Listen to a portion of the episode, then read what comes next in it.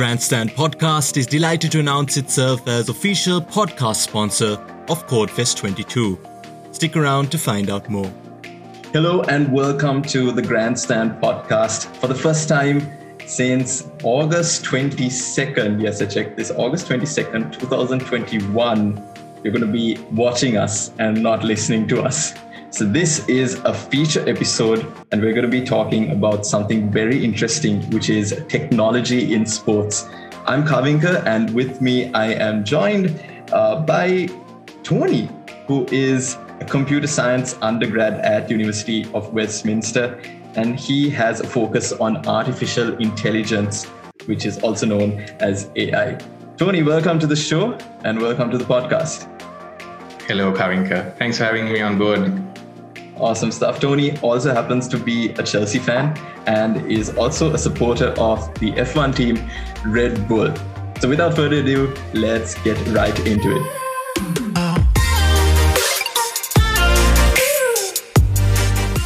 Uh, so, like I said in the introduction, we're going to be speaking about uh, technology in sports. And just before that, we are going to be telling you why we are having this feature episode. After so long, we're having an episode, a video episode, right? A podcast, as people call it. And the reason is because of CodeFest 22. CodeFest 22 is a professional development project where ICT students gather to compete in a hackathon. The CodeFest Hackathon is a competition style event where a solution must be completed in a short time frame. The hackathon's primary goal is to foster long term creativity, logical thinking, and idea generation in order to advance the technological skills of students. Be there at the Clock Tower Hall at St. Joseph's College, Colombo 10 on Sunday, 19th June from 9am onwards. To register, go to their Instagram page at codefest.22 and click the link in their bio. This event is organized by the Interact Clubs of St. Joseph's College, Colombo 10 and St. Peter's College, Colombo 4. Right. Thank you to the wonderful people at CodeFest 22. I certainly hope that everything goes well. It's happening on the 18th, if I'm not mistaken. And yeah, that's going to be, uh, I think it's going to be a splendid event to attend. Um, and yeah, let's get right into it. Technology in sports. Tony, Okay, so when we say technology in sports, and yes, this was uh, made known to me by the previous conversations we had uh, leading up to this uh, podcast, uh, you mentioned that technology in sports is such a vast area, right? You have machine learning, AI, uh, like everything. I think some sort of like languages and everything. Yeah. So um, technology is pretty much everywhere, right? Take a look at the world now. It's not surprising that it has made its way into sports and um, there are some sports which use which rely on technologies a lot, and then there are some of those which you know use it a little, but they are on their way, you know, to automate. If I were to break it down into three different aspects, I guess the first one would be in-game technology. These are to make decisions while the game is going on. Any anything um, that might not seem like it was, but then it's something else, right? You know, you've all heard and seen about VAR right? Controversy surrounding it, so on and so forth. Um, and then the second would be for performance analysis, right? When we talk about football players, performance analysis is all about their strength, their conditioning, their powerful shots, which angle are they comfortable with shooting, all of that. And then finally, streaming, broadcast for us yeah. viewers. Right? So these are the three areas where technology is playing a key role in currently in terms of sports. All right, brilliant. So that was a good introduction, and I think I understood most of the things. But uh, you mentioned performance analytics, right? What sport in the past decade to you has impressed you the most? Like, what has brought their level up? What has improved, improved and impressed you the most? Well, this answer might not seem surprising, but I'd say F1 right? Because their dependence on um, AI centered systems has increased in a large scale, right? Back in, you do know that, um, I don't think you're aware of this though. the first programmable computer just came a year before the first Formula One Grand Prix. Right? Okay. And okay. It's safe to say that they've uh, actually grown together over the years. Um, so in the 60s, you had a lot of skilled engineers working on the car, right? All mechanical work, diagram based, no reliance on um, automated systems. But then when you move into the 70s, 80s, and all the way up to the 90s, mm. um, the involvement of computing in uh, in Formula One increased massively. And then the key reason here is because of data. Data points. Okay. In the 1980s, McLaren uh, introduced a system, a telemetry system, which had 14 data points taken into consideration. So these are 14 different variables that can really affect the outcome of a race. Yeah. Fast forward to now, uh, we have over 300 data points, right?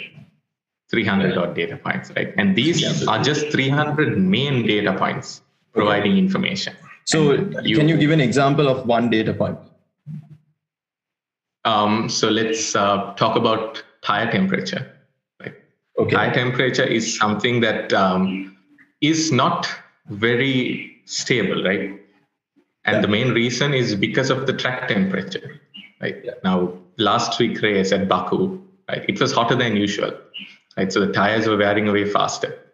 Now, this is a data point that they have to take into consideration. They have to see, okay, how long is this guy's tire going to last? How long can he keep going with these tires? And that affects strategy, right? Yeah, and then definitely. strategy decides where you're going to end up in the points.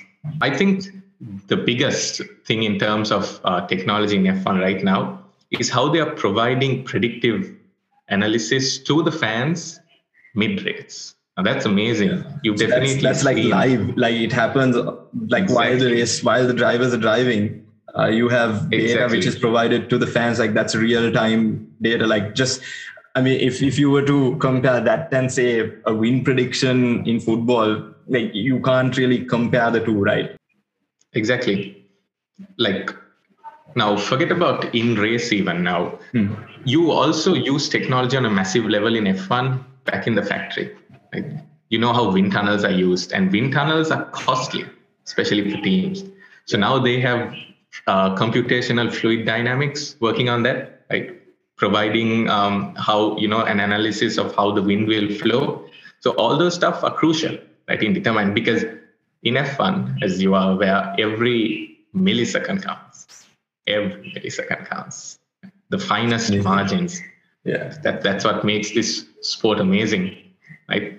And um, to, to develop systems that are capable of producing, you know, top-notch cars, right? And also provide fans with stats while things are going on, like, you know, cars are going at high speeds, right? You know, high stakes. It's all about, you know, the a small mistake can, you know, ruin everything. Yeah. Just like how, you know, I find drivers aren't really happy about safety cars. Yeah. That marks up the entire strategy because it's not one of their data point, of course. See, it's unpredictable, it's unforeseen.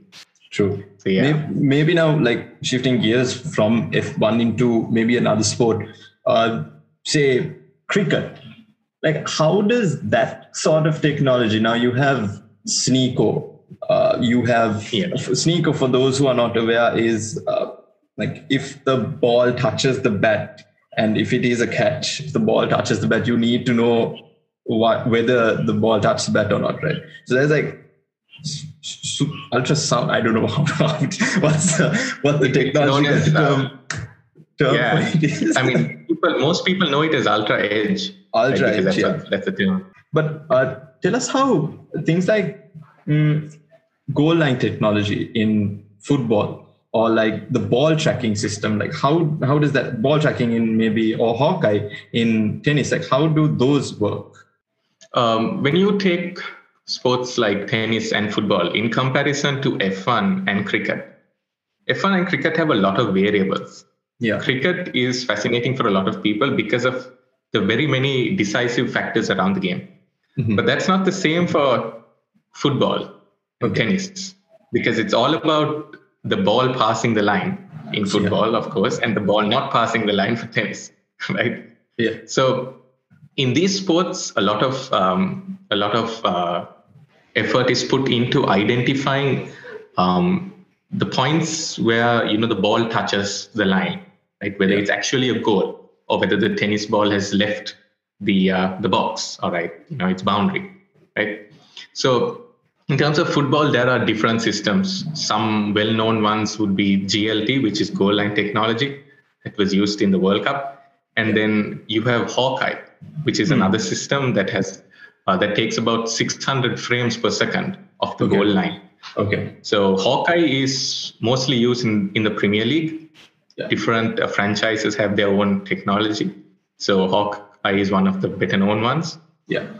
Um, but there are also other innovations like uh, the smart ball and also the goal ref system. So smart ball, it's a bit of a, a innovative idea where there is a sense actually within the ball and okay. once the ball has passed the threshold of the line, um, the, the, goal threshold rather, the line, um, the, the referee is notified through his smartwatch, allowing him to decide that it's a goal. Right? Or rather, give, give out the decision, the official decision, the confirmation. Yeah. Right? Yeah. So, like, he gets it on his watch. And then, that's right. Yes. So, um, also, we have uh, the goal ref system, which uses radio frequency to determine whether the ball has passed. So yeah, wearable tech is also a big thing in tennis, where um, players have uh, tech on them that is used to monitor their body movements. Right now, if you take a look at tennis, the shoulders, elbows, knees, hips, these are crucial aspects of a player. Right, you know their their posture, the way mm they approach the ball. Mm-hmm. So these things are all data which can be used after the game for yeah. analysis and identification of how well the player is performing. Maybe a particular serve isn't as good as it should be. Mm-hmm. Right? Maybe their stance is great. Not only is it used to improve a particular player, it can also be used to identify your opponent's weakness. Oh yeah, so Liverpool did use their Neuro 11 technology. Uh, Neuro 11, for those who don't know, is a technology, uh, sports technology supplying company. Not not really sure what the term is because it's relatively new to the sport.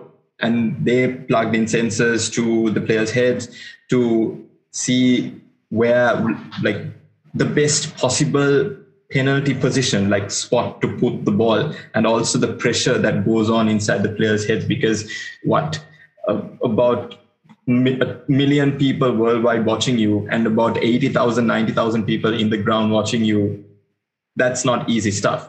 So uh, Liverpool did use it in uh, the Carabao Cup final to beat Chelsea. Actually, uh, commiserations on that, Tony. Um, but but uh, they did use it and uh, eventually got the win. Uh, but yeah, that's pretty impressive actually as well, a wearable tech. So the idea of trying to identify before the game of how the opponent is going to move like between the box is not new because uh, in 2012 Peter Cech uh, did mention before the UCL final that he spent the entire day going through uh, Bayern's penalty takers, how they move. And he just watched the footage on and on till he was able to like, you know, fully memorize their moves. So this actually is technology, but then again, it involved using Peter Cech's brain to, you know, memorize all of this and so on and so forth. Now, fast forward to 2022, players don't really have to do that anymore because this footage can be analyzed and therefore presented in a manner which is clean for the player to you know go through and identify okay he moves too much to the right he moves too much to the left right? Yeah. So these are things that cause a lot of change in games. Like you know yeah. a penalty can change everything as you know right? Could topple yeah. games. As as a chelsea fan this year would know Yeah, lost twice to Liverpool, twice. twice on penalties. Twice on penalties. Yeah. Wow, man. Commiserations on that. Man. Uh, so, nonetheless, it's been quite a good discussion. We got to know much more about tech in sport. I got to know uh, certainly. So, thank you, Tony, for coming on board. Uh, however, this is just the the surface of tech in sports. I'm pretty sure that Tony can go on for about one or two hours speaking about how technology is used in the sports we love and the sports we play. Uh, however, yeah, right. we're just going to leave at that because this is a feature show. We're not going to be talking too much about it. Uh, do check out CodeFest. We'll be linking it in the bio. Uh, Tony, thank you for coming on board. Thank you for having me. It was, awesome it was a good chat. I did enjoy this. Of course, it was. All right, ladies and gentlemen, with Shavin and Abhishek, my fellow co hosts, and myself, Kavinka, and Tony, our guests for today. Uh, take care and bye bye.